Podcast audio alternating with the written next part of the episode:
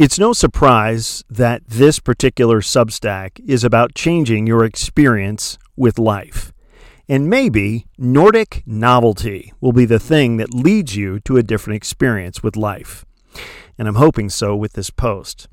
A few years ago, Linda Akeson McGurk wrote a trendy book about rearing children with a more integrated experience with the natural world. The book is called There's No Such Thing as Bad Weather A Scandinavian Mom's Secrets for Raising Healthy, Resilient, and Confident Kids. The title is from the Nordic expression There's no such thing as bad weather, only bad clothes. The book helped introduce the Swedish word friluftsliv to a new audience. Her latest work is more solely about friluftsliv.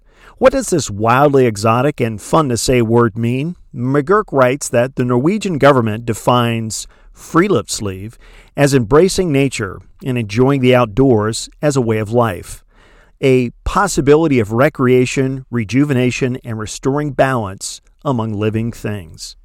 She further helps non Swedes like me fall in love with the idea by adding two caveats. Friluftsliv is non motorized and non competitive enjoyment of nature. She adds physical exertion is often involved, but can be as stripped down as a walk around the neighborhood. She further suggests the deeper into wilderness one gets, the more benefits one derives from friluftsliv. You're no longer just taking a short walk in the woods or around a park, you're engaging in friluftsliv. Feel fancy and Nordic? You should. She advocates walk and talk meetings in business, maybe around a trail. She advocates a voice recorder and a follow up email if we fear losing focus on topics discussed. Meetings would be shorter and more enjoyable, and we'd get our steps in each day. The inhospitable winters of the Northeast U.S. led me to listen to the voices of people who trek around the Swiss Alps in cold, damp, limited sunlight, and yet somehow manage to keep sane and pleasant demeanors. Watch this video from Swedish clothing maker Fjallraven and pay particular attention to the lady on the left, a delightful disposition while describing clothes to survive the most unenjoyable weather on earth. The company's education videos changed my understanding of how to thrive in cold, damp conditions. They gave me a deeper understanding that we mainly choose our reaction to even the worst of nature. Rather than making friluftsliv some twice a year experience or even the more frequent camping jaunt, McGurk invites a more down to earth and integrated experience. Calling it the open air life in a book by the same title, she suggests making nature's nearest and most available version your daily habit.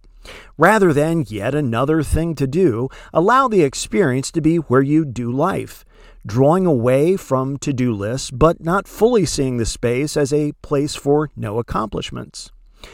On a recent morning, I entered the woods off our deck and allowed its conditions and sights to overtake me. It brought the sound of a spotted sandpiper at the edge of a small lake, a bird that would have jetted away if I hadn't slowly entered its foraging space, acting like an unthreatening witness.